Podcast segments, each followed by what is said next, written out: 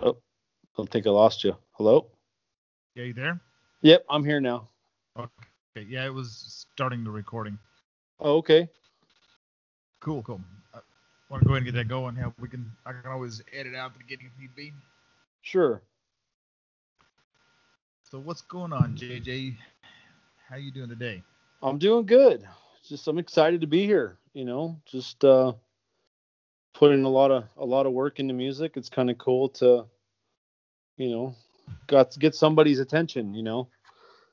So I do appreciate being here, and I am grateful to be here. So thank you. Trust me, I fully understand. My band hasn't even gotten anything recorded as of yet. We're still we're just gigging a little bit once in a while here and there where we can, and uh, and writing new stuff. So we hope to hope to get that started here, here pretty soon.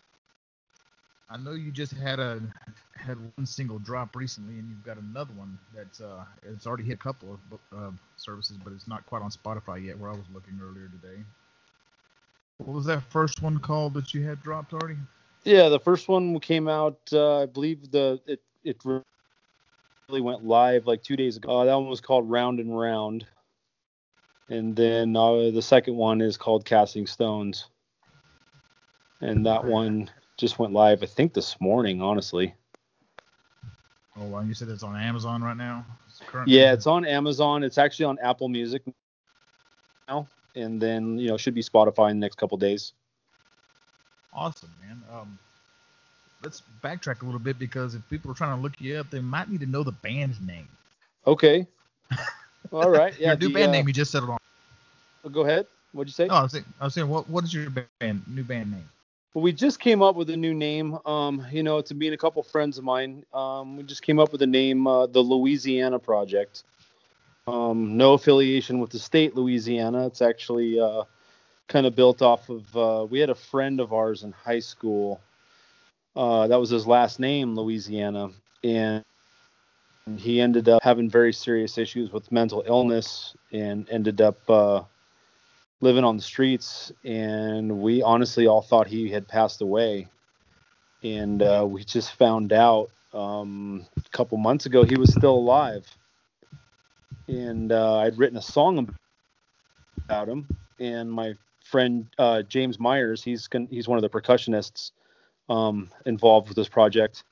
He's like man that that just he's like he just came up with the louisiana project. He thought it meant so much more than just somebody's name and uh, he explained to me he says you know it kind of kind of to me it means something because that perseverance through life and you know everyone goes through difficult times and stuff and then to just find out after everyone kind of writes you off that you're still around. He's like it's kind of how i feel like our music is right now you know because we're you know in our mid 40s and it's like we were all musicians back in the day and musician you know music started to kind of feel like it was dead for a while and all of a sudden now it's back to life. So I kind of I understood where he was coming from, and I kind of can associate to that feeling myself. You know.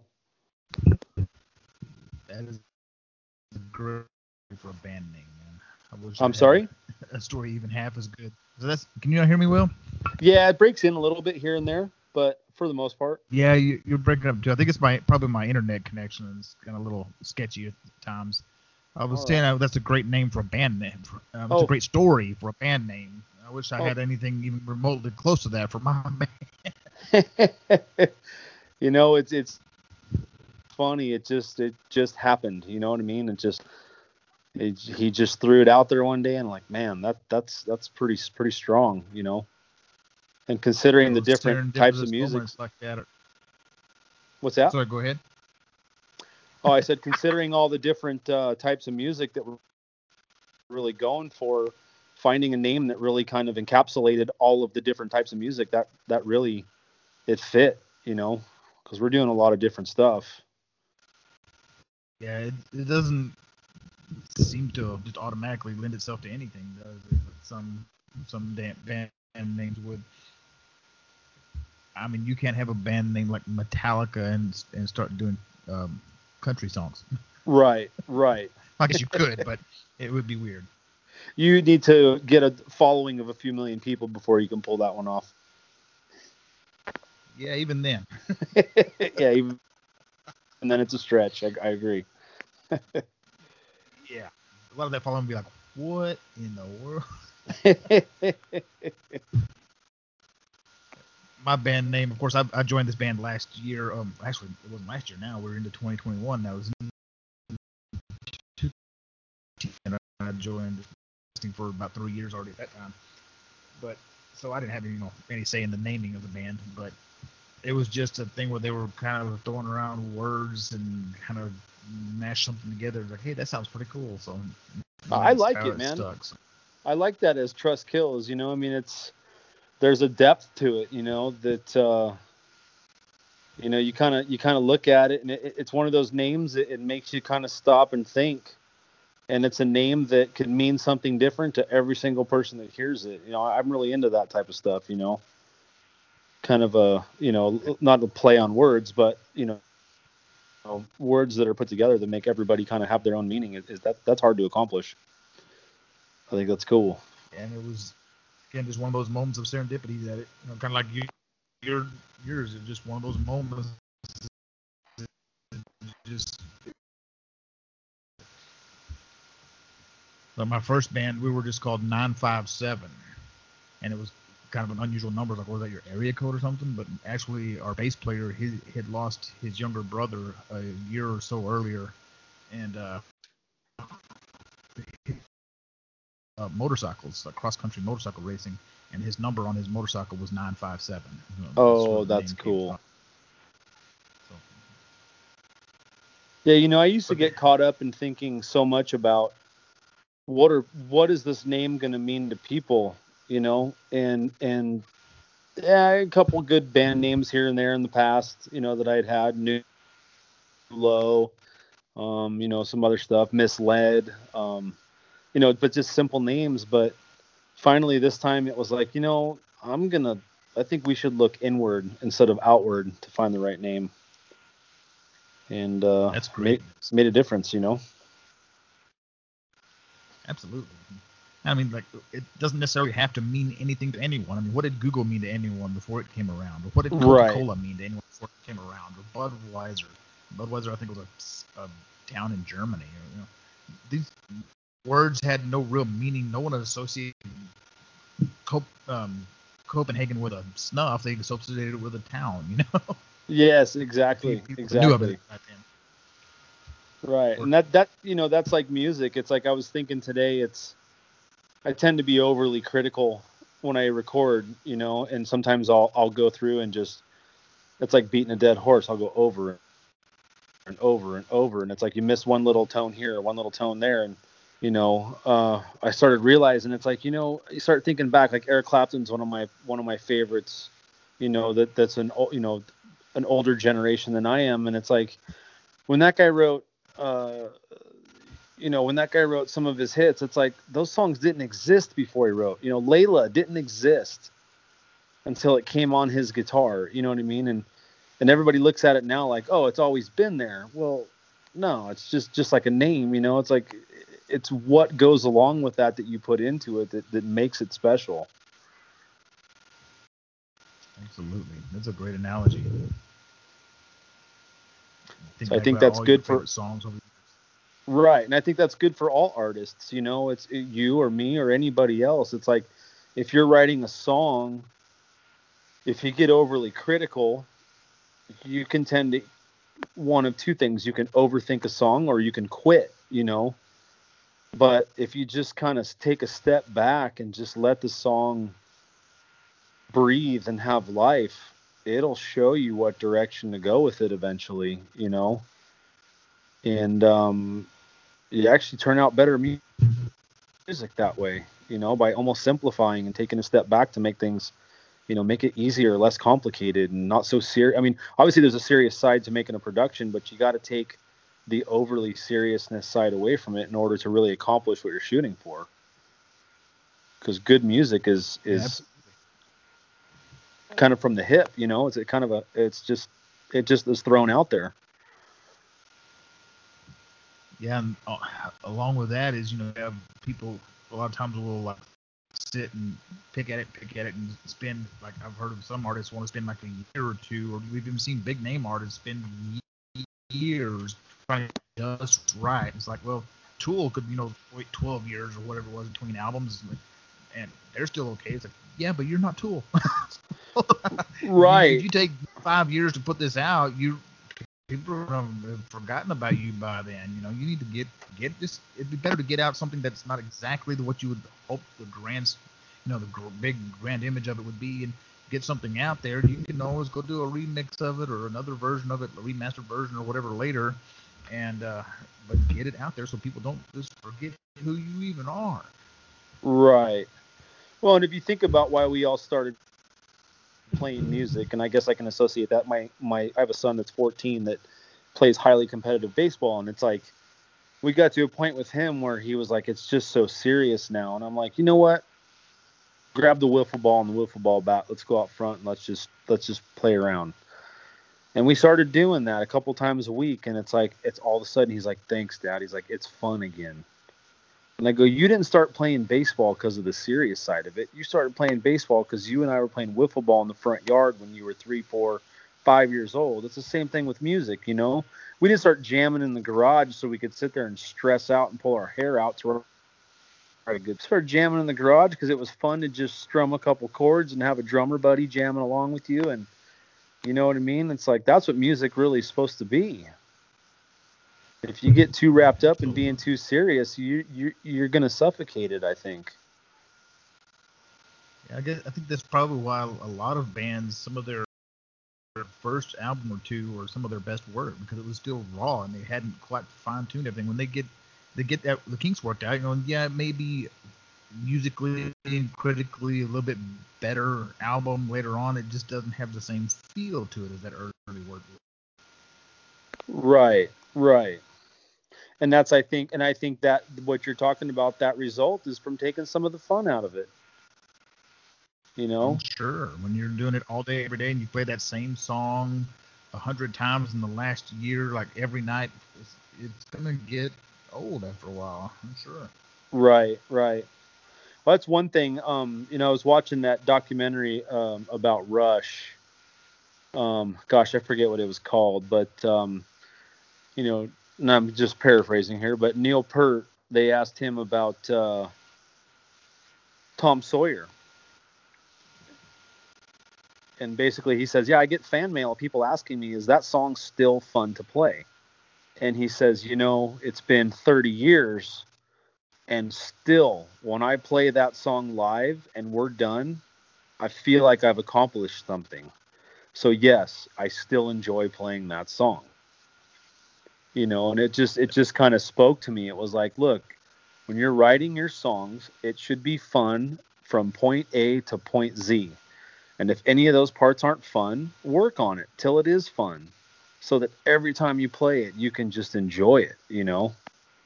Because if you're not enjoying playing it people aren't going to enjoy hearing you play it you know? Absolutely. That's great you know because you hear a lot of you hear stories about bands like i remember on some YouTube video I was watching that that was the whole thing about artists that dislike their songs or their hit songs or whatever. And like, for example, the only one I remember was Oasis can't stand the song Wonderwall, and that's like the one song that everybody, even if you're not an Oasis fan, like yeah, that's like the only song I really know of theirs. Um, everybody wants to hear that one, and they the, the, the band members just hated it. They, they didn't they couldn't stand playing that song kind of sad when it gets to that point. I, I there could, was a lot more turmoil in that band, but right. But I could that. Go ahead. Where you don't, you have that song you don't like, and you have to go out there and play it every. Like, man, can we like put something else in the set list instead of that? right, right. Well, I know that uh, I can, I you know, I can't relate to that because obviously I've never had a hit with that type of success or anything even near it. But you know, I used to play uh, a buddy of mine. We used to do a duet, and with just him and I, we'd go play like bars and restaurants when I was in my early 20s, you know, before I met my wife. And uh, you're going in there playing cover songs and basically playing what the bar wants you to play rather than what you want to play. And it just got to a point where I just did not want to even look at my guitar at a certain point because there was nothing fun about what I was doing. It was strictly for money and I just wasn't enjoying it. And I could just see that I could see if you were asked to play the same song a million times, you'd be and if and if you especially if you didn't create it as a challenging song, like why would you want to play it? You know, it just it sucks. And then now you're forced to play it because everyone wants to hear it, and that's why you get paid. That would be awful. That'd be a pretty rough experience to to go through. Yeah, I've never been in a cover band. Uh, I don't even know very many cover songs. I, I know a few, but I never really was learning a whole lot. Um, and I, I just can't see doing it myself because it's not something that I would enjoy. Yeah, it was very short lived. I think you and I are very similar in that way. It lasted about a year and a half, and that was it. It just it just wasn't me. It just just was not what I wanted to do. It turned what I was having fun into a job. There you go. And if you're gonna, you know, they say if you do what you love, you'll never work a day in your life. But you know, yeah, you can do what you love. What you love is making your own music. It's not playing somebody else's. It's hard to make that determination. Like some people, uh, I don't know, I guess they can get turned off by music because it wasn't exactly what they wanted to do, and they, they didn't, didn't really realize that. Like I know several people over the years that had been in cover bands, you know, here and there, and just eh, and kind of faded away from it because it just wasn't really working for them. Yeah, and that if they'd gotten with the group that, you know, doing some original work, maybe they would have stuck with it more. You never know. Right, right. I, you know, it's like I don't know. You know, I've, I have an uncle that plays guitar, and I know that you know he's just that type of person that he wants to have the music in front of him, and he wants to learn stuff that's already been out there. And I get that. You know, he started later in life, and that's all he he wants out of it, and he really enjoys it, and he appreciates guitar. He appreciates what I do, but that's just his thing, and I can appreciate that. But I can also appreciate the fact that I grew up wanting to write music and create and stuff, and he appreciates that about me because he can see it. You know and and there's just a different it's a different type of love it's i would say it's an equal love but it's a different type of love and it sounds like you and i are very similar it's like man i just it wouldn't be worth playing if all i could do is play everybody else's stuff you know don't get me wrong there's some songs that are fun to play but there's just something about on being on the creative side of it that just very fulfilling when you finally pull off a couple riffs that just come together the right way, you know, as you know, and they, when they just tie together and you're like, yeah, that's it. There's just something very satisfying about that beyond any cover I've ever learned. Yeah, exactly. When you first hit that moment where like the whole band is all in sync and you nail that those like staccato moments where everybody has to be right on time or doesn't work. And you nail all that in the practice room. Like, I had that that feeling is just great. Yep, yep my uncle i have another uncle that plays as well and then he he actually was had had you know a mild level of success as a drummer and that was one thing he always told me he's kind of the you know i had two family members get me started in music and he's kind of the one that helped me learn the guitar. And he was like man just there's he's all there's nothing else that you can do in life where you can just start strumming a couple chords with three other musicians around you and then you all go on the same trip for five or ten minutes or however long the song is and you all finish and you all just basically experienced the same emotion at the same time and went through the same like mental trip at the same time he's like you can't do that with anything else it's just impossible you know because you have to literally be synced up timing wise for it to sound right you know i just thought that was kind of a cool thing the way he used to always say that he still says it when i see him it's kind of cool very profound. I, I agree. You've got a lot of musical back in your family. Sounds like. Huh? Yeah, I have. Uh, let's see, a cousin of mine. He's actually my mom's cousin. He's the one that really got me started in in rock. I was playing like clarinet at like eight years old in the school band because I knew that I had family members that uh, had played, uh, you know, school band instruments. So I thought that was cool. But he was the one. He was like a drummer in a rock band at the time. And I remember I think I was staying at his house at like nine, and I'm like, oh, I'd love to learn the drums. I don't even think he told his wife we were leaving. He put me in the car to go drive over to the music shop to go buy me drumsticks and a practice pad. That's cool. So from that age on, it pretty much it's always there's always been some sort of family support, you know. That's awesome. My, my dad had a guitar when I was growing up. He had a, a guitar that he out, you know, chords, he knew a few songs he had learned when he was a teenager, but he never really went anywhere. We always had a piano, and my mom played, and she did. She just amateur, you know, she was just an amateur player. She could read music and play along with it, but never took it anywhere beyond um, that. It's just a hobby thing both for both of them. And uh, my little brother also plays a little bit, but for him again, it's like a hobby. And for me, it was for a long time until I was uh, I was 40 when I finally started getting serious about. I think I should really try to actually learn what I'm doing on this thing. yeah, yeah. I started out the same way though. I was playing know, it- saxophone in middle school. That's what I wanted to play, but they were all taken, so I was stuck to the clarinet. The teacher sold me on it. Said, "Oh, this is the closest thing to the saxophone."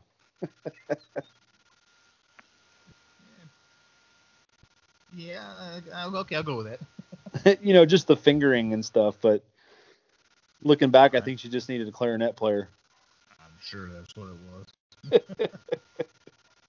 Actually, I found out from a girl I was seeing in high school that the flute had the exact saxophone.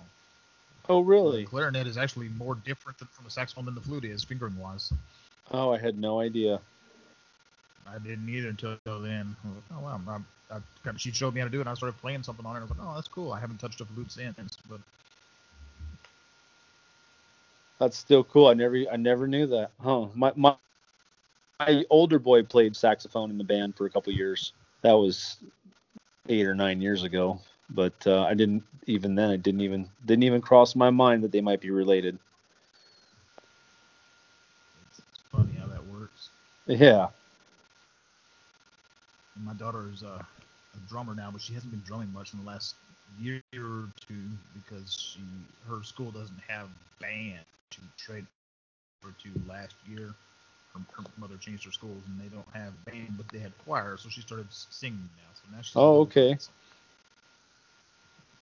anything, anything that keeps you involved. You know, anything that keeps mm-hmm. your mind working towards being musical. and she loves it. She's really analytical too, kind of like myself. So she'll sit and listen, listen, break down the metaphor of what they're actually trying talking about, and just, I mean, she's deep into it. I'm trying to get her into some, you know, a little bit more about listening to the, the musicality and the notes and the theory behind it and all that too. So she's she's really digging on it. Yeah, that's all. How is how old is she? Thirteen. Thirteen. Yep. Oh, that's cool. And Just the fact that she's starting to like break down what the song's actually about lyrically too. I don't think I really started doing that till I was in high school. You know. Yeah, same here. Uh, honestly, still to this day, I'm the lyrics are one of the last things I really pay much attention to when I hear a new song. I'm I'm all about the instrumentation, but not her. She like I could just listen to an instru- instrumental track and be happy with it. She wants words. She's like, I need I need the words. I need the lyrics. I need the meaning. I need, Yeah, I, I'm. Uh, I'm. Lo- I'm. where you need to go then. What's that? I was just telling her that shows you where you need to need to be focusing then. Yeah, yeah. I mean, if that's what catches her attention and she's into it, yeah, absolutely. You know, I mean, maybe she becomes a great lyricist. You know, that's. uh I'm like you. I kind of didn't really care about the words until I got older, and I really didn't didn't buy into how important words and depth of words was until probably gosh probably my mid 30s is when i really was like wow this is this is this is where the power of a song can really come from. Next to the energy you could create playing you know the music the the words can change everything you know? Definitely. i mean you could turn a very mellow slow calm song into a very powerful message if you say the right thing at the right time. And uh, when i realized that i just I, I started shifting my focus i'm like man i i need to learn how not only how to sing, but I need to learn how to write lyrics that actually can make an impact and make people think. You know, I just didn't want to sing about the same stuff everybody else sings about. I want to sing about something that means something. of course, because you're the creative type, and that, that makes perfect sense. Right, right. Yeah, it might cost me a couple fans in the long run, but I'd rather be who I am and be content with that than try to be somebody else and have more fans. You know, that that's not as important to me as knowing that I was true to the music I'm creating. Yeah, and true to yourself. I mean, that that's you've got to be authentic. If you're not authentic, it, people will start to see through that. You might fool some people for a while, but it's going to come through, and and longevity just it's not there. Right. Right. It reminds me of uh, I watched that movie uh, Rocket Man with uh, you know the movie about um yeah, about Elton John, yeah. Yeah, about Elton John, and it was like you know I looked at my wife we were watching that I go, I love it. I love seeing somebody that is just so unique and so themselves and so comfortable with being that person that they understand being that person is what ultimately is going to help them to create the best music you know, he didn't get famous trying to be Freddie Mercury or anybody else. He got famous trying to be the person that he knew was inside of him. You know, and I think when we all that do that. Really good, uh, what's that? Um, go ahead. I was just saying that was a that was a good movie. I really enjoyed it. Yeah, I, I loved seeing that. I just I loved seeing that you know, and there obviously there's a part where he's kind of hiding from himself and his you know his orientation on one side of it which i guess during that day i totally understand but he never hid from who he really was. And and i think that ultimately makes you create the best music. And then you start looking around and it's like well freddie mercury you watch that movie same thing. He never hid from who he was as a musician. You know and then you start thinking well gosh you can start going into a lot of different people. Look at robert plant that guy never hid from who he was as a musician, you know, as a vocalist, like these great frontmen. People always think, oh, he's flamboyant or he's this or he's that. It's like, well, he's that way because that's just who he is. And that's why it comes out through his music. It's not because he's trying to put on a show. You know, you could tell who's trying to put on a show and who's really being who being themselves, you know. And usually usually you see the difference. Usually a, a real star is just trying to be them. They're not trying to be a star and that's what I'm always impressed with. My favorite scene in that um, that movie, um, the one about um, was at, when he was at dinner near the, towards the end there when he had dinner with his mom, and she was being critical and whatnot. He finally just laid it all out to her, and was just completely honest and laid it all on the table all the, uh, the sex he'd had, all the drugs he'd done, and everything. I've done every kind of drug known to man. You know, this, that, this, that was the, the most authentic moment ever I think I've ever seen depicted on film. That was just that was just great for him to just just lay it all out there for her like that, and just watch her expression there. She just sitting there slack jawed, can't believe what she's hearing. Right, and I think that what's great is that he was able to get that out through his music. It was like I am gonna be me, no matter how hard it hits you because I'm not afraid of who I am. And I think his mother is the exact opposite. She was his mother right. was the type that was afraid of who she was and just didn't want anybody to see or know the truth about her son or herself. She just wanted to to put on a facade, and, and he was just like just throw it out there. And, nope, that's that's not happening here. right, right, right, right. You know, and that's kind of the old school. I, I grew up with my grandparents. You know, I mean, I, I could go into my history a little bit. Um, you know, I, I was born to a single mom. Um, didn't know my father until um, August of this year, which is a whole nother story.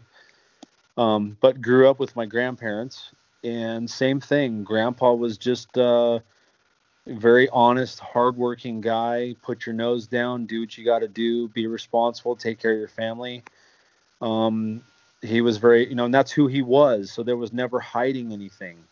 And so I learned that from him. It's like there's no reason to hide anything if you're a genuine person, you know. And, and my grandma was the same way. It was like just be who you are. Just I love you no matter who you are. Be yourself and be honest and, and be this, you know. But there was also a little bit of that side because they kind of came from the old school, you know, both born in grandpa born in the 20s and my grandma was born in the 30s. There was that side of them too where it was, hey, um, there are certain things that you just don't let people know about, you know. And it was like, well, why, why should anything be a secret? You know, it just, I, I don't know. For me, I guess I guess I get that from from growing up with them and kind of bouncing around between when my mom decided she wanted to be my mom and when she didn't, you know. You get bouncing back and forth. Well, I had to tell my story over and over and over again to both sides so that everyone could be up to date with where I was as a human being, you know.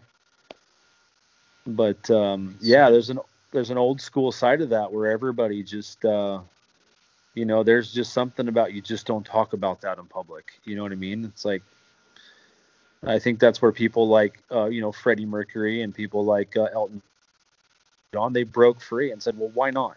Why is that so important to keep that inside? And, and I think I agree to a sense, you know, with what they came out and said. Absolutely. Again, it goes uh, back to just being authentic. Right.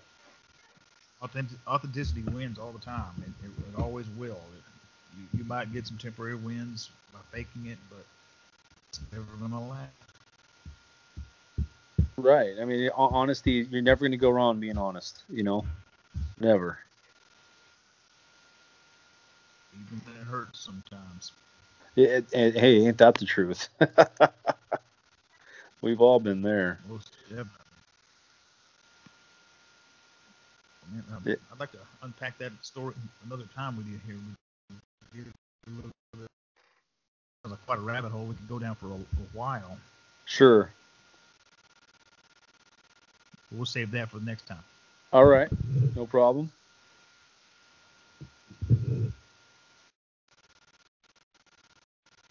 What time is it there? Is it? I guess you're two hours ahead, right? Yeah, I'm. I'm in Central Time, so it's almost a quarter after seven here right now. Okay. Okay. It's it's still pretty early. I'm sorry. You're just after five o'clock. Yeah, about a quarter after. Yeah. So. You're in California. Where at again? We are in San Bernardino. I'm not sure if you know where that is. We're about 50 miles east of LA. So the yeah, believe, it was around that neighborhood somewhere. Yeah, so the 10 freeway that that runs through San Antonio, El Paso, San Antonio. We're only about five miles north of the 10 freeway out here. Okay, yeah, I know it. Yeah, I've, I've traveled most of that I, 10 between here and there. Okay. Okay, yeah, I, I drove through there once. I was stationed in San Diego when I was in my military days in my early 20s. So okay, what uh, were you in the Navy? Yes. Okay. Had a cousin that was down there for a while. He's a year younger than I am. He's 43 right now. He was on a nuclear sub. I was originally nuclear designated, but I wound up washing out of the nuclear program before I managed to get out to sea. So I went up with a conventional surface ship instead. Oh, okay. Okay.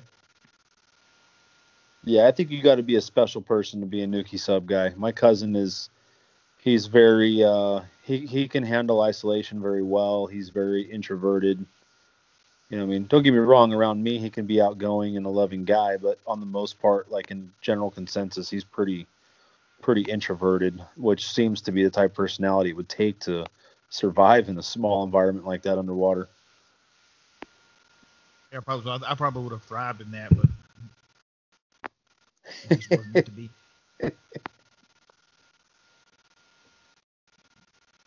before that, I wound up getting family vacation when I was about 13. We went out and we did the whole. We went to San Diego for a couple days and hit the zoo down there and, and did down there and then went up north and went hit L.A. and we went to Disneyland. We went to the Universal Studios and all that kind of good stuff. Oh, and, okay. came back, circled back through Vegas on our way back to Texas. And it was a fun trip. I bet. You said you were how old? 13 okay. Oh wow. Well, doesn't that put things into perspective? A long time ago. this year. So doesn't that put things into perspective when you say it was your daughter's age? It really does. Like, oh yeah, my that's how old my daughter is now. Wow. of course, I got a late start. I was 36 before my daughter was born. I'll turn 50 later this year. So. Oh wow. Oh okay. 13 was a long time ago for me. yeah, yeah. So you're you're 49, you said then, huh? Yep. Okay. Yeah, I'm I'm 44. October. You said October? Until October. Got it. That's until October. Yep. Okay. Yeah, I'll be 45 in May. That's not too bad. No, no. I got the gray hair to show, but I still feel pretty young. Me too. I got quite a bit of it. Every time I get my hair cut, it seems like there's more and more, but it, it, I earned every one of them. So. Yeah, that's how I feel too. These weren't just given to me. Oh no. I did my part. I earned every one of them and wear them proudly. Yeah. How long were you in the military? I just did my four and I got out. Well, thank you for your service. It's much appreciated. Thank you. It was back during the Desert Storm era. I was actually in boot camp during the hundred hours of Desert Storm when that actually oh. when that oh. happened. I was boot camp at the time. Okay. What was that 1992? 91. Okay. I graduated in 90, and it was the following January that I shipped off to boot camp. And that's when you were out here in San Diego, correct? Later, I actually went to boot camp in Orlando. Oh, okay, okay. All the way across the country to San Diego after that. Do they still train in Orlando? No, as a matter of fact, they closed. They had they used to back then. They had three different uh, recruit training facilities: one in San Diego, one in Orlando, and one outside Chicago at Great Lakes. And the Chicago one's the only one that's left now. All oh, recruits okay. go, to, go to Great Lakes. Oh, I didn't know that. So they don't go to San Diego anymore, huh? No, not new recruits. They don't. They closed down the recruit training area over there. And I believe they closed down the entire base at Orlando. Like there's nothing even there anymore. That was where so they might have, still have that school, the Navy Nuclear Power School. And That was all there in Orlando, and that may still be there, but they don't have the recruit side of it anymore. Oh, okay. Well, I know we went to Florida last year for some of my son's baseball, and I was just amazed with how many Air Force bases there are everywhere. Because we don't have hardly any of those out here. Really? There's several of them around this area.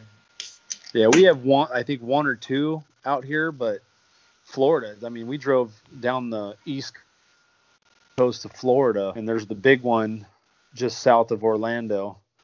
And then we were just in Panama City in October, and there's the other one there, and it just just thought that was kind of cool. I like seeing you know the airplanes flying by and the helicopters, and I think that's cool. It's cool to see their presence. Yeah, I know there's a Air Force base out west of Dallas Fort Worth, quite a ways, uh, near Am- um, Abilene, and south down in San Antonio. There's one. There's a naval air station just outside of Fort Worth over here. So we have a few around the area. Okay. Yeah, we didn't get. We drove. My wife and I went to. Okay. Yeah, we were out there a couple years ago. We drove into Dallas to go down to Austin. We end up seeing Eric Church in Austin, and so we flew into Dallas to go see him play down there.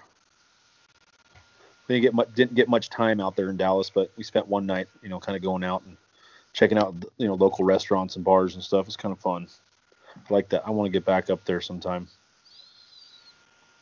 The whole Dallas Fort Worth area is just it's so massive. Yes. we sprawl out, out out here. It's not like it's, it's like New York or Chicago where everything goes vertical. We just sprawl. Well, like y'all do out there in California, it's the same way. Yeah, it's still impressive. I'm not gonna lie. You know, we fly into. I've flown into Dallas probably four or five times in the last four years, and every time. It's just I just cannot believe how big and how, spread out it is. It just it's it blows my mind. It's it's a really impressive. And it just keeps expanding too. yeah. Never ending. Dallas and Fort Worth used to be quite a ways away from each other. Just all completely filled in. Except for like right near where I live. I, I live on the east side of Fort Worth right now. And so it's kind of like in between. And I can go like within a mile or two of my apartment here. And I'm in a little area where there's some houses with some land and horses and stuff. It's just really weird. But like you go 10 minutes, 10 minutes either way. You 10 minutes, 15 minutes one way you're in Dallas, 10, 15 minutes the other way you're downtown Fort Worth. And here we are with like pasture land and horses. Yeah, It's kind that's of that's that's what I love about it out there. You know, every time we go out there, I'll be honest, we drove when we drove down to go see Eric Church in Austin. We obviously, you know, we stopped uh, in Waco and we did, you know, some of that stuff, but I definitely had uh, my eyes open to see if there was anything available. I mean, that I think there's Texas is definitely high on my list for when I decide to retire and move. That's one place I think I'll I'm I could end up. I just I just liked it out there. Like Every time every time I go out there, it's a great experience. That idea lately. What's that? A lot of people, a lot of Californians having that idea as of late. Yeah, it's funny because there was a meme going around out here, and it said that uh, what did it say? Texas has issued a stay-at-home order for all Californians. but I get it, you know, I, I get it. Look, well, after you know, Toyota moved here several years ago, moved their big North American headquarters from California here, and then um, Joe Rogan left LA to go to to Austin and set up shop there. Going to open a new club and kind of kind of try to re- recreate what was happening at the comedy store down here. Uh, Elon Musk just moved and is moving part of their stuff over here also. And, yeah, he's talking about moving the whole plant. yeah, now Oracle has just announced that they're moving to Austin. It, it, I tell you what, running my own business, Austin is way more business friendly than California. I mean, it just it's like it was almost like the day I went into business for myself, I put the noose around my neck. And it was nice and loose, so it wasn't that big a deal. But as the years have gone on, it's like they're slowly pulling the knot tighter. You know. And it's just it's getting to a point where it's like, good lord, how long am I going to really go through this? You know. But that's California for it. You know, I, I look, I grew up here. I love it here. I've always been here, but I definitely am very open to moving on to to a new place.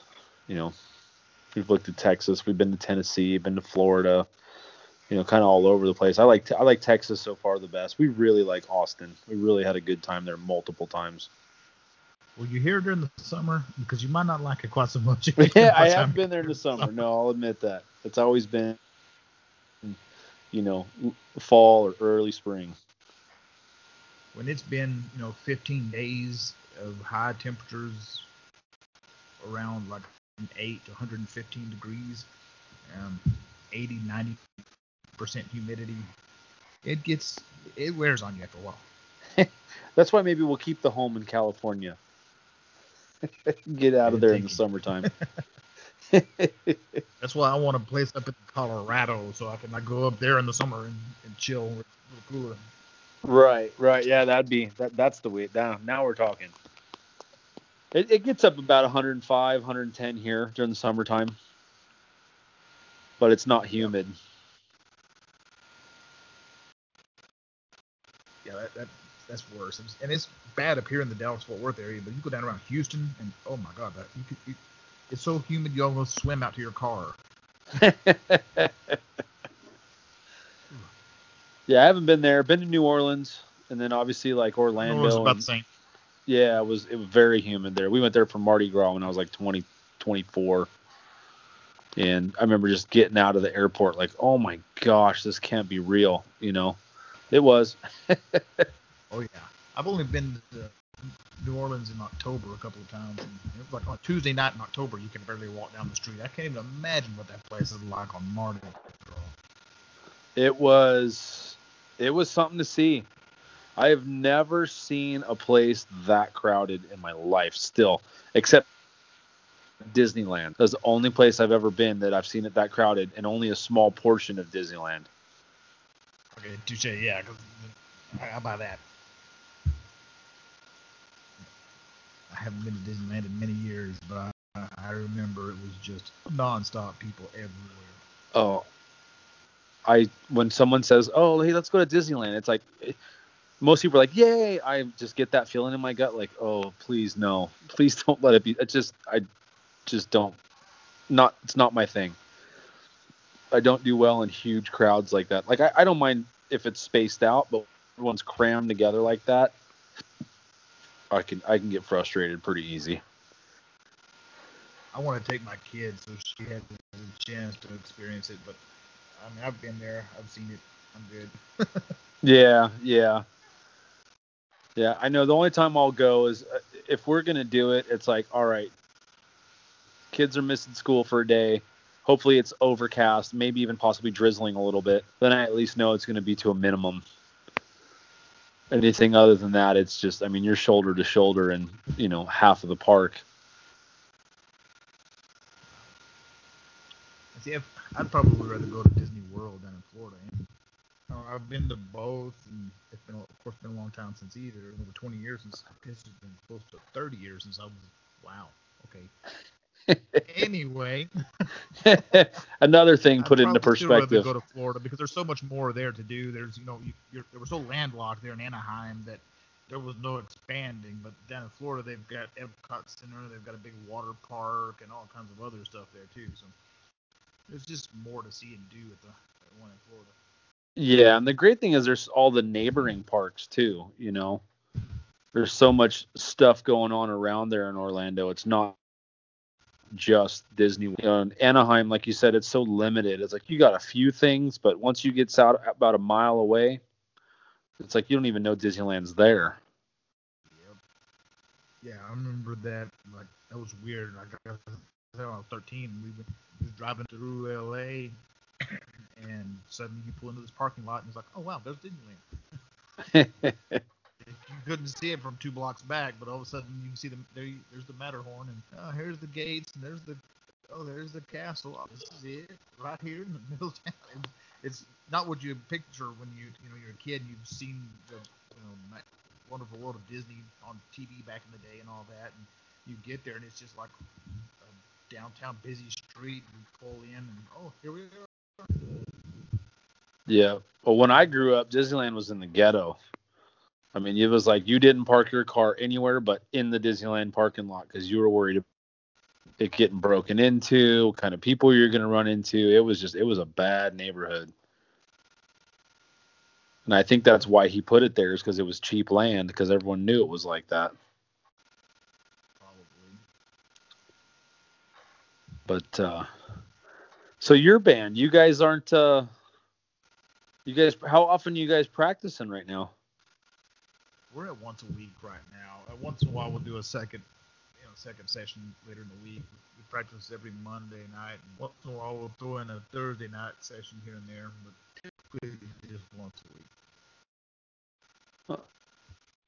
Okay. How many guys are in the band with you? We're a five piece now. Okay. Yeah, I listened to some of your guitars, stuff. Uh, go ahead. one's a singer. I was- I'm saying we have two guitars, one bassist, uh, drummer, and a, and a singer. okay. And now I, I guess I have to ask, what what what are you, what do you do in the band? Are you are you playing guitar? Yeah, I'm rhythm guitar. Okay. I, I, have was one solo. you what? I'm One. sorry. Out of about 11, 12 songs we have, I have one solo. So, Is that by choice or is that just the way it worked out? well, for a while there, I was the only guitar player until Flip, our other guitar player, he had been a member long before I was. To leave because of other obligations. He was in two bands, and the other one was touring, and he just couldn't make time for this one, so he had to drop it. But that one dissolved, and he came back just late last year. So now we have the both of us there. So he was able to take over most of the, the lead duties because I'm not really much of a lead player. I'm just really trying to learn. But there was one that I really worked on while he was gone, and I kind of worked up a pretty decent solo for. So I still play that one. I'm thinking mm, one out of every 10 to 12 songs. Uh, that, that seems like a pretty good pace for me by now. Yeah. Hey, that's where it starts, you know. That's uh, I was the same way. I remember doing. We'd have a set of like 15 songs. I think two of them would have a solo and very short ones. You know, because uh, be, before when I first started doing soloing, it was like I was so like it had to be perfect. I had to have something like down that I played the same way every time. And uh, so it just worked out that way, you know. Two two out of like 15 set song lists That was perfect for me. I didn't have, you know, I didn't. I, I, I knew that I could handle what what was on my plate, you know. That's uh nothing wrong with that, you know.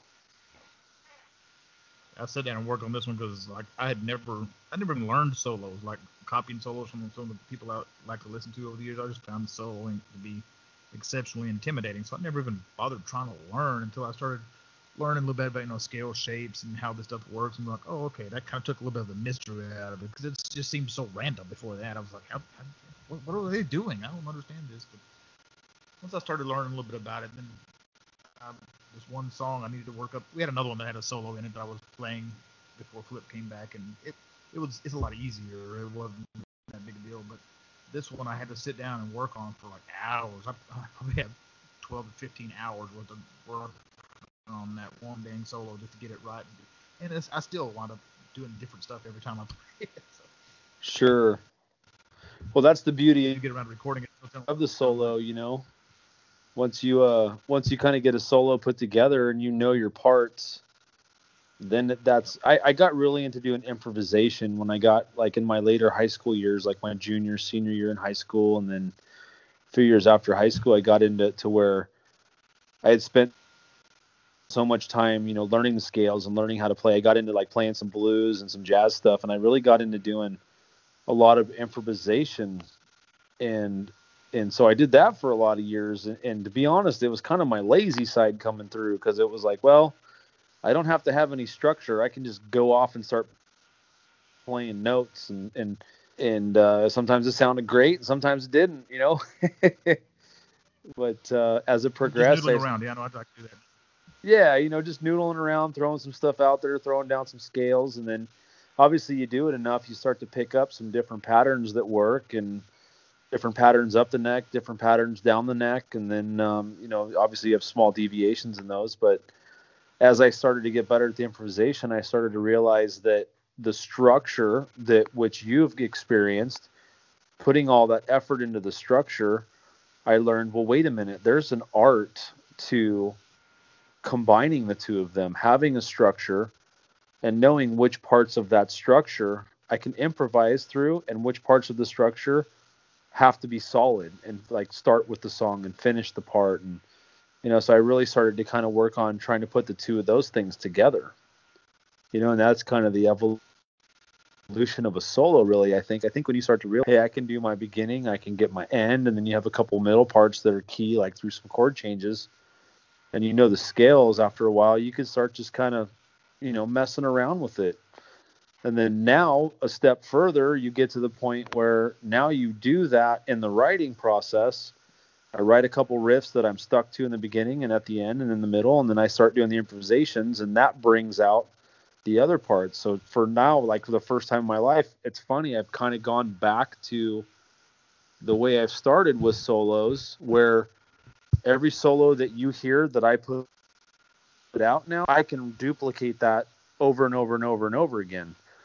But the creation process to get to that point involved not only did it involve the hours like you talked about of the structuring and and and having the structure down, but also involved hours of improvisation through the certain parts that I, I wanted to explore all of my options before I solidified it and and and made it you know set and um, so yeah that that's awesome. You know that that structure that you focus so much on that that's your step to to getting better at it you know? And then the other thing is if you're practicing your scales and learn how to walk around now you're those are your first two major steps in really becoming you know the, really getting the ability to be a good soloist you know?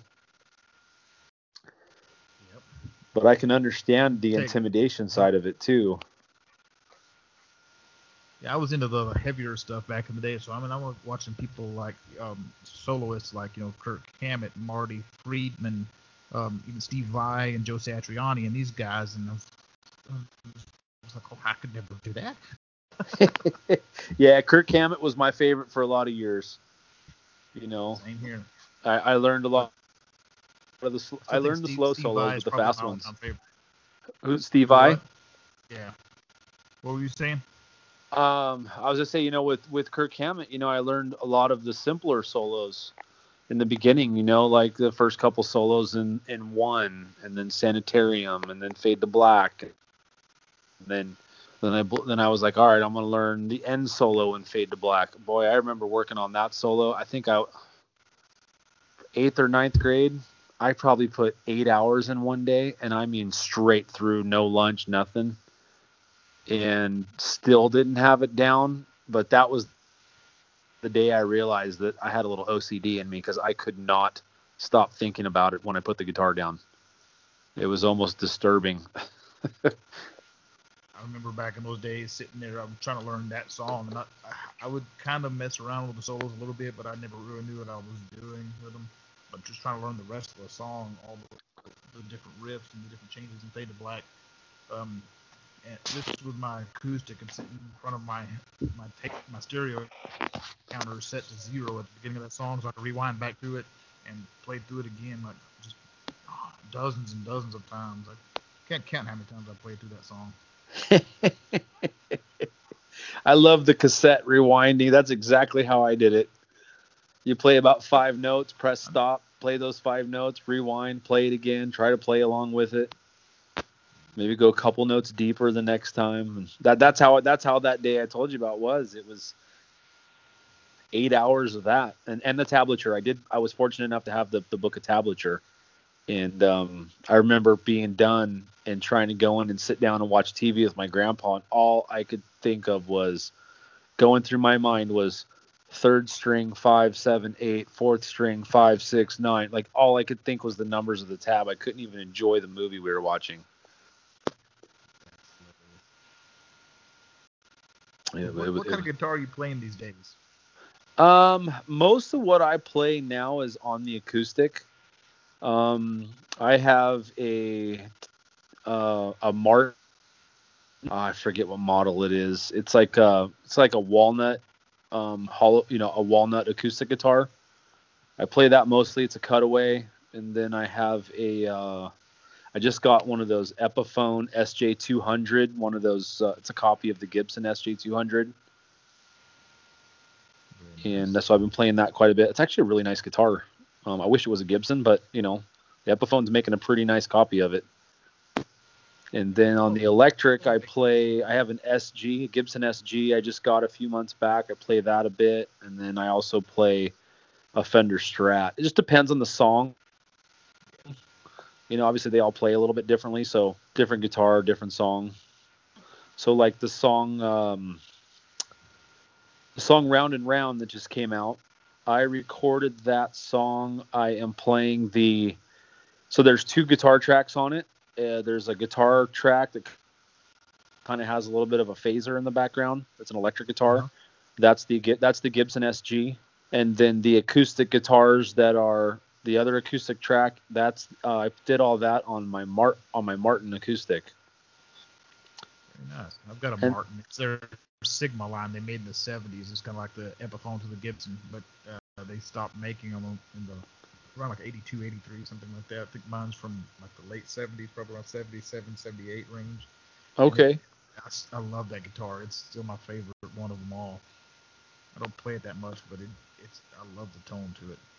It, yeah, you know, that's that's why I got this one. I loved the tone. I went to Guitar Center about, gosh, five or six years ago. I think about five years ago, and um, went to Guitar Center. I was looking for a guitar. I hadn't been playing music much, and I kind of got away from music for a while. And um, I'm like, I, I need I need a guitar. I want a guitar that I can start playing. And uh, I just happened to grab it off the off the rack and started playing it. And yep, this is the one. Well, come to find out, they had just done the whole uh, tune-up on it. So they had done you know the action correction. They had done new strings, and I mean, l- literally that day they got done with it. So I got very lucky. So that guitar's been very good to me over the past few years. But I bought it because of the tone. The tone was amazing. Believe it, mine is, and I've played a couple others, and every Martin I've ever played was that way. I've got a Gibson Maestro acoustic. It's a pretty cheap one here too, um, and it, it plays fine and it sounds good, but it just does not have the richness and tone of that Martin. I, I don't know what it is about it, but man, it sounds it sounds great. Yeah, I love mine. I love that one. So, and then on um, on Casting Stones, that song I play. Um, the drummer in the song, his name's Mike McQuaid. He's a, I've been friends with him since I was probably a freshman in high school, and uh, he actually we do a lot of the recording down at his house too. He has a studio set up at his place, and uh, he let me use his Fender Strat for that song. So I used that for the guitar tracks on that song. I believe I did three, the two rhythm tracks and then the, the lead track. I never was a big Strat fan, but I've got one that uh, I bought from a friend of mine years ago. It was used. She had gigged with it for many years, and it was pretty well up. I took it apart to restore it, a wreck job on it later on, so it looks more beat up than it did when I first got it. It's the funny part about it. All that work make it look even more old and worn than it was originally, but um, it's it's my favorite playing guitar now. I love it. Yeah, there's just something about a Strat. You know, I think the reason that it's so comfortable to me is because my first guitar was a it was a Strat copy. It was actually an Epiphone, uh, a red one with a white pick guard, and that was my first guitar. I was 13 when I got it, and uh, you know I played that guitar for two years, and then the next guitar I got was uh, a Kramer that was a Strat style, and I just I had one of those back in the day yeah, played that for years, and it just just got comfortable, you know. And then my my buddy pulled this out, and we were trying to record a song. Like, oh, let me try that out, because you know all I had was a, a cheapy one, and then and then I didn't even have the SG yet. And I played it. I'm like, oh my gosh! Like I actually thinking about telling him I'm going to buy it off him. It just it's so comfortable, it's so smooth and so effortless, and I think it's just because that's kind of you know the foundation of where I started. I believe it. My first electric was a was an SG I bought from a friend of mine in high school, and then I wound up selling it back to him before I left to go off to the Navy. I'm myself every day since. I wish I'd have kept that one. That's funny. I always wanted an SG. It took me 30 years to get one. I just got it in September, I think. I got one of the, uh, I believe it's a 60, it's a replica of the 61 that uh, Santana played at Woodstock.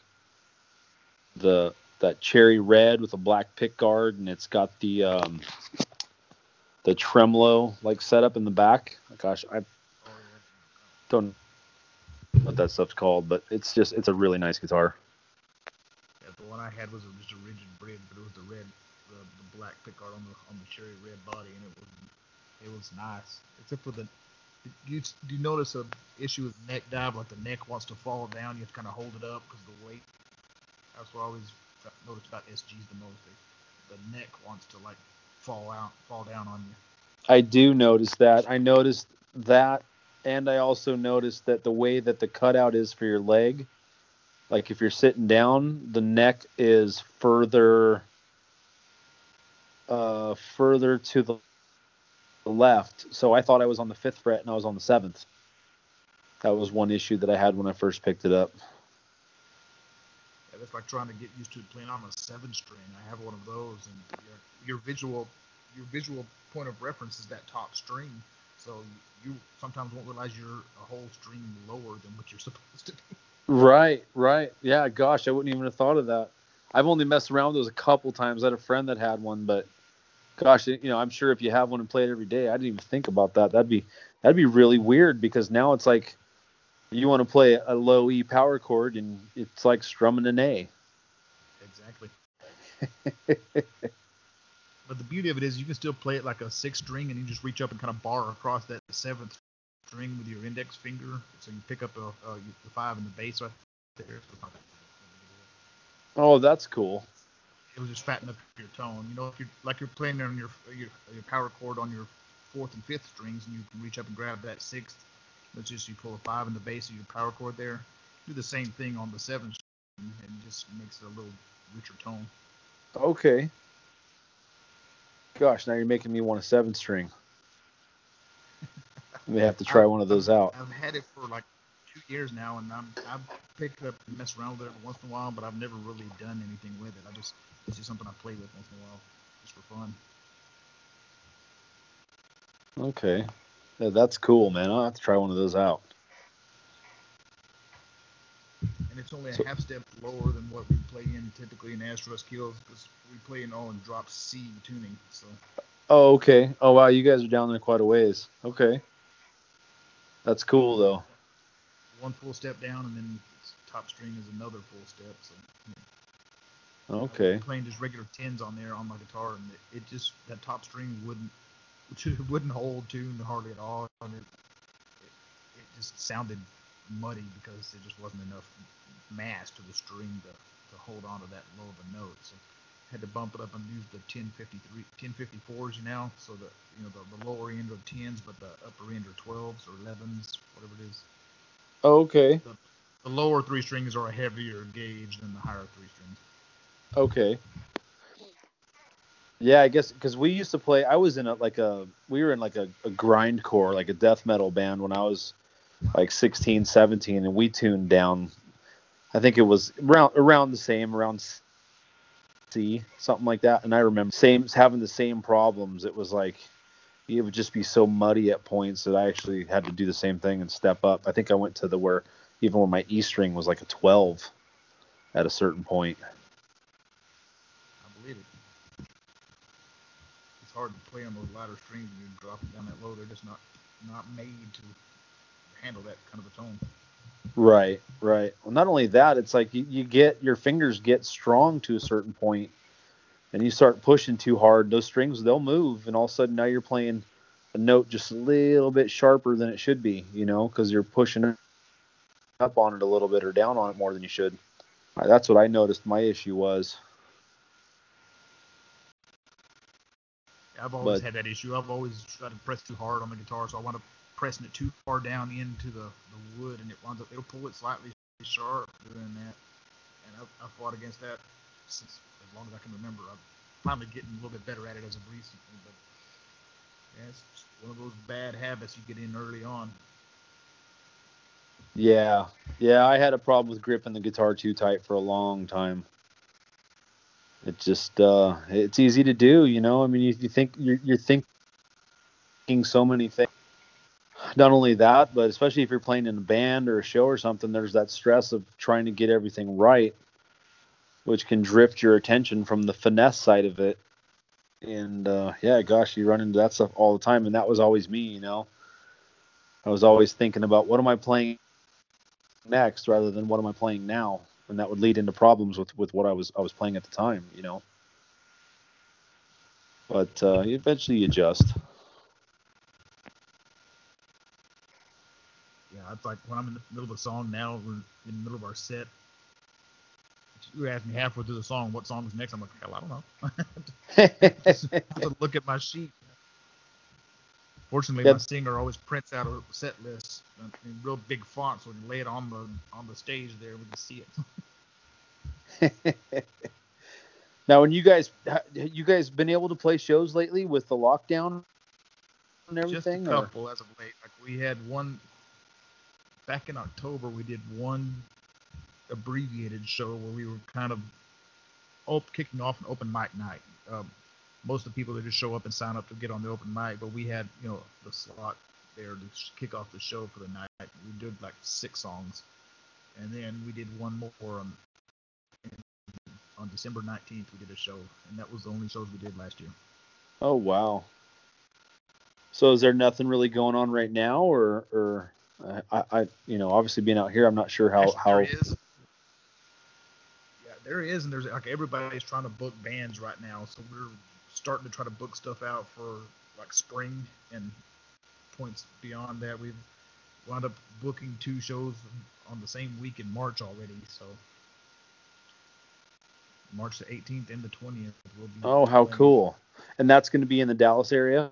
Yeah, it's all around here. Okay.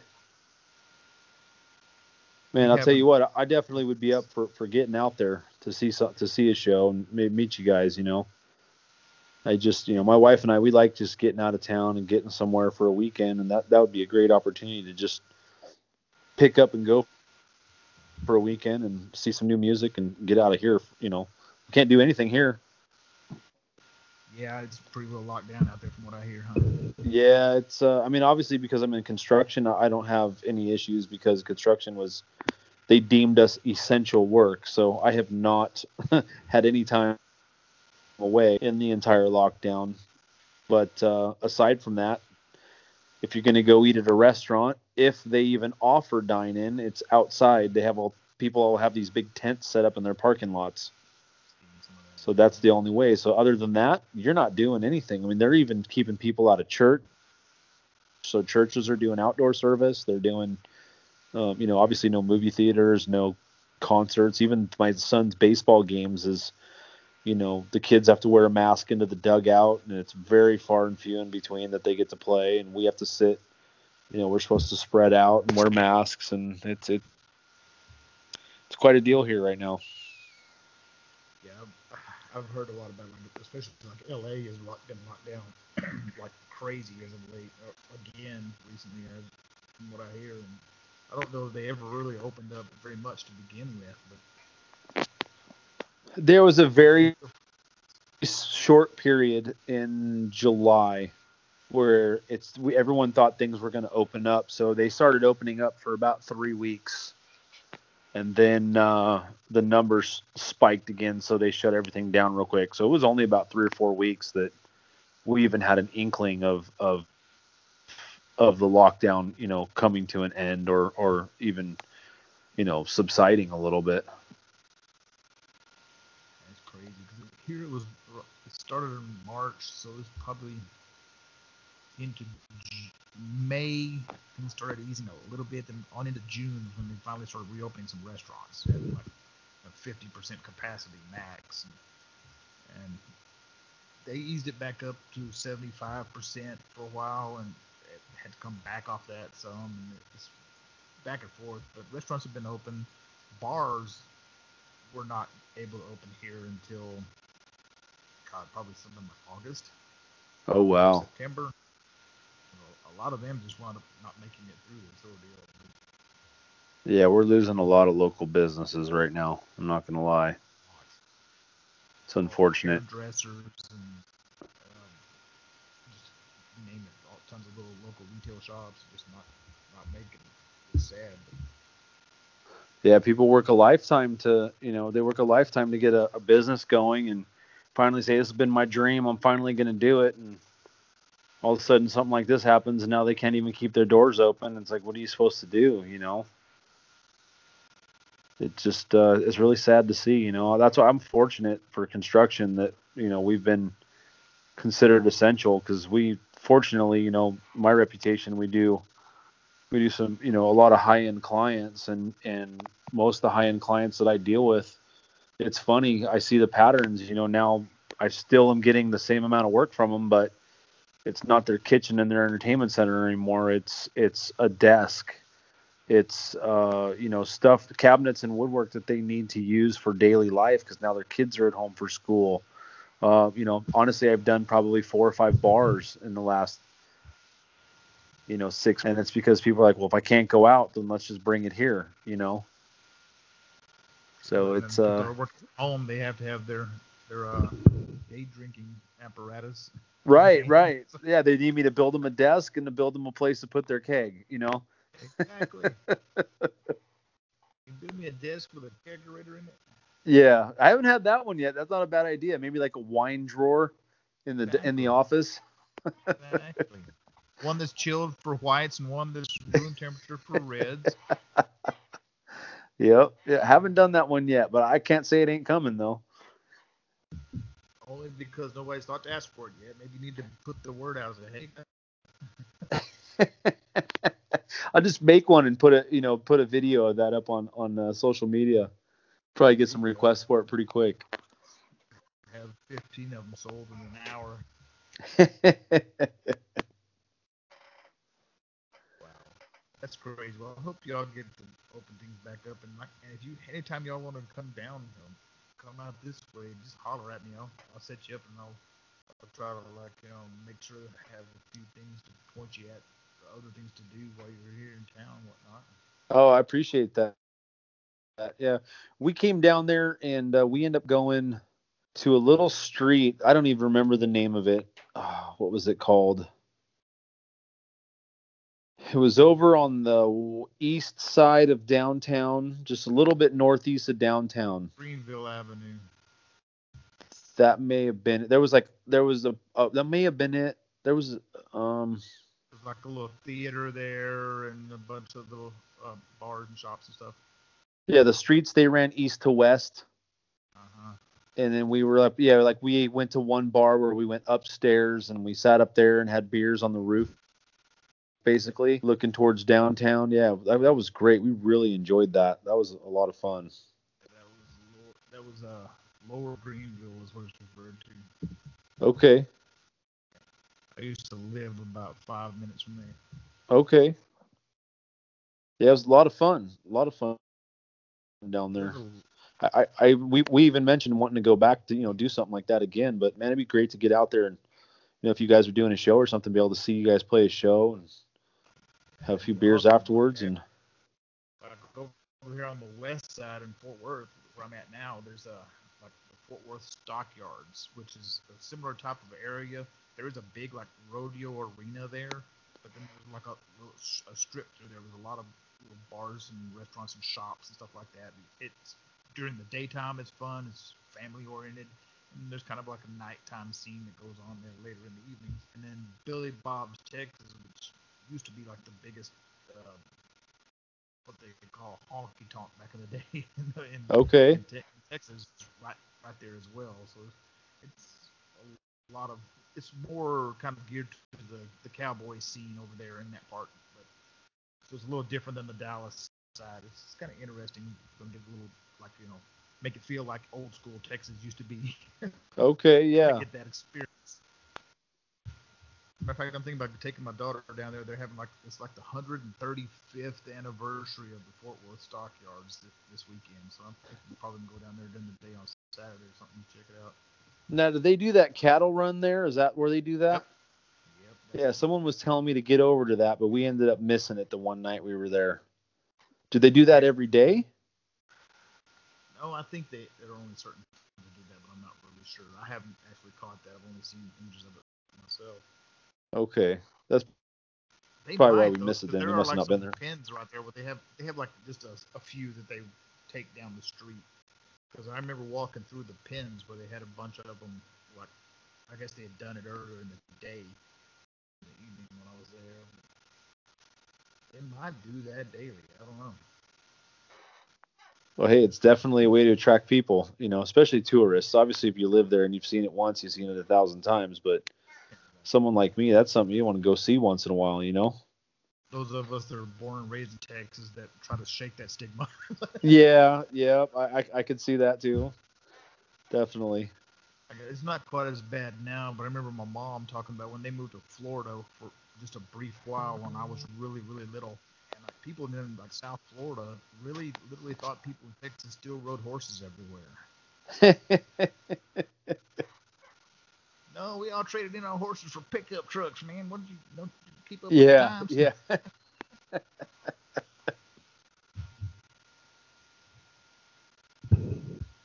Oh, Yeah. We ought to get wrap this up here pretty soon. So you can get on the rest of your evening. I'm sure All you right. have I'm no, I'm in no rush, but yeah. I, I appreciate you know just even the conversation. I appreciate you know mentioning the songs. It's uh, you know the Louisiana project. It's the uh, Casting. Stones and Round and Round and um. They can find the Louisiana Project on Instagram. Yep. On Instagram, I did change the name. It used to be Double J's Music, but I changed it to uh, the Louisiana Project. The username is TLP Band. And then um, haven't transferred over the Facebook stuff yet, but they can find that on Double J on Facebook. Uh, That's Everything- do. Sometimes they don't like you changing the name. No, they made me open another page, and I just haven't I know finished it yet. Yeah, so eh, it's not They don't understand that some people change their branding name. But right, or even the decision process that it actually goes into to deciding on it. It's like, yeah, sometimes people jump the gun, and and and then all of a sudden it's like, ah, that wasn't right. I need to redo it, and all of a sudden you gotta, you can't go backwards. You just got to start over, and Yep. makes it more difficult if you got you know hundred people or whatever you know following you or a couple hundred people. It makes it more difficult because now you got to try to get them all to come over to the next one. Exactly. So It's not like they actually see your post. They, they follow your page on on Facebook. I've, you know, you're lucky if 10% of the people that follow your page actually see what you post. right, right. I mean, it has to be good timing, you know. Yeah. I think it's more like three or five percent, three to five percent of the. Oh wow, I didn't even know that. Yeah, it's, So- it's low. Unless they have notifications turned on. Otherwise, they're not likely to see your stuff. yeah, yeah. Well, uh, and then you had mentioned that other website to help manage all of the streaming services. See, I'm new to this. I've been a musician my whole life, but I've Uh, that was Linktree I was telling you about earlier. That's right. oh, yeah, Yeah, I'm gonna. go on I'm, Linktree. I think I think it's link linktr.ee or something like that. It's funny how they they if you just Google Linktree, it'll come up. But you can just put all your links to like all your Spotify, Apple Music, Amazon Music, and even your your Instagram and your Facebook pages and all that stuff in there. And then you have one link you share in your bio, so that they can wherever whatever service people use, they can find you. Okay. link. yeah, see, that's I need I, I need to do that. I I uh, you know I'm not super savvy. I actually been asking my 14 year old son to look at it and kind of you know give me some pointers. I, I've done a lot of you know research, obviously learning the different avenues to use, but still very new at it and now realizing that there's a way to connect a lot of it it's it that's a whole nother whole nother road but i'm trying to you know get as savvy as i can as quick as i can trying to you know strike while the iron's hot i guess you know well it's got a little bit of momentum here Absolutely. Yeah. Ride it while you can. yeah so we got uh i'm going so i guess i talk a little bit more about th- the songs is that cool or Absolutely.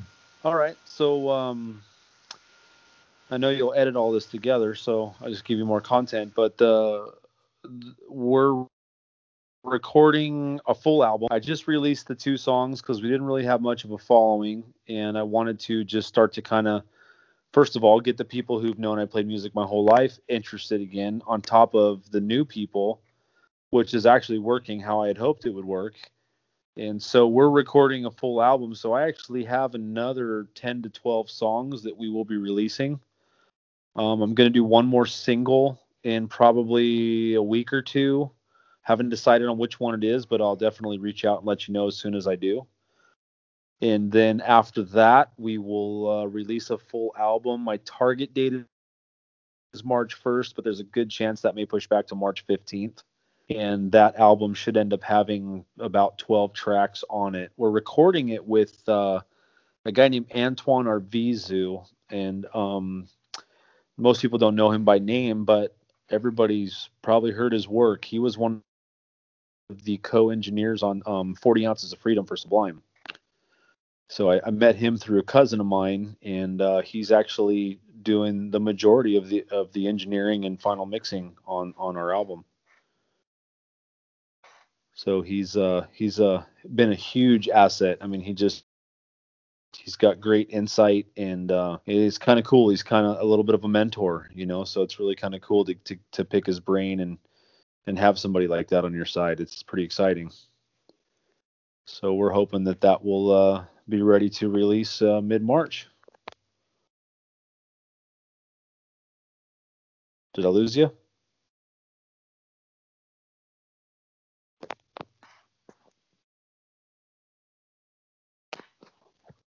Hello? Got you now? No? Bill?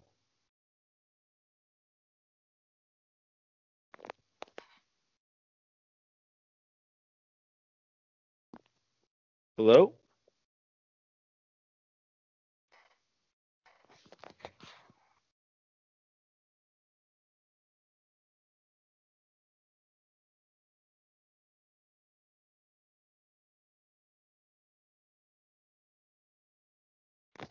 Hello? Bill. Huh.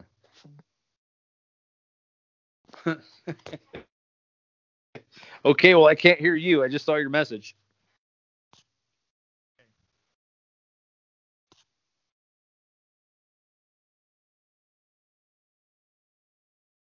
Well, hopefully you can still hear me. So I appreciate you letting me.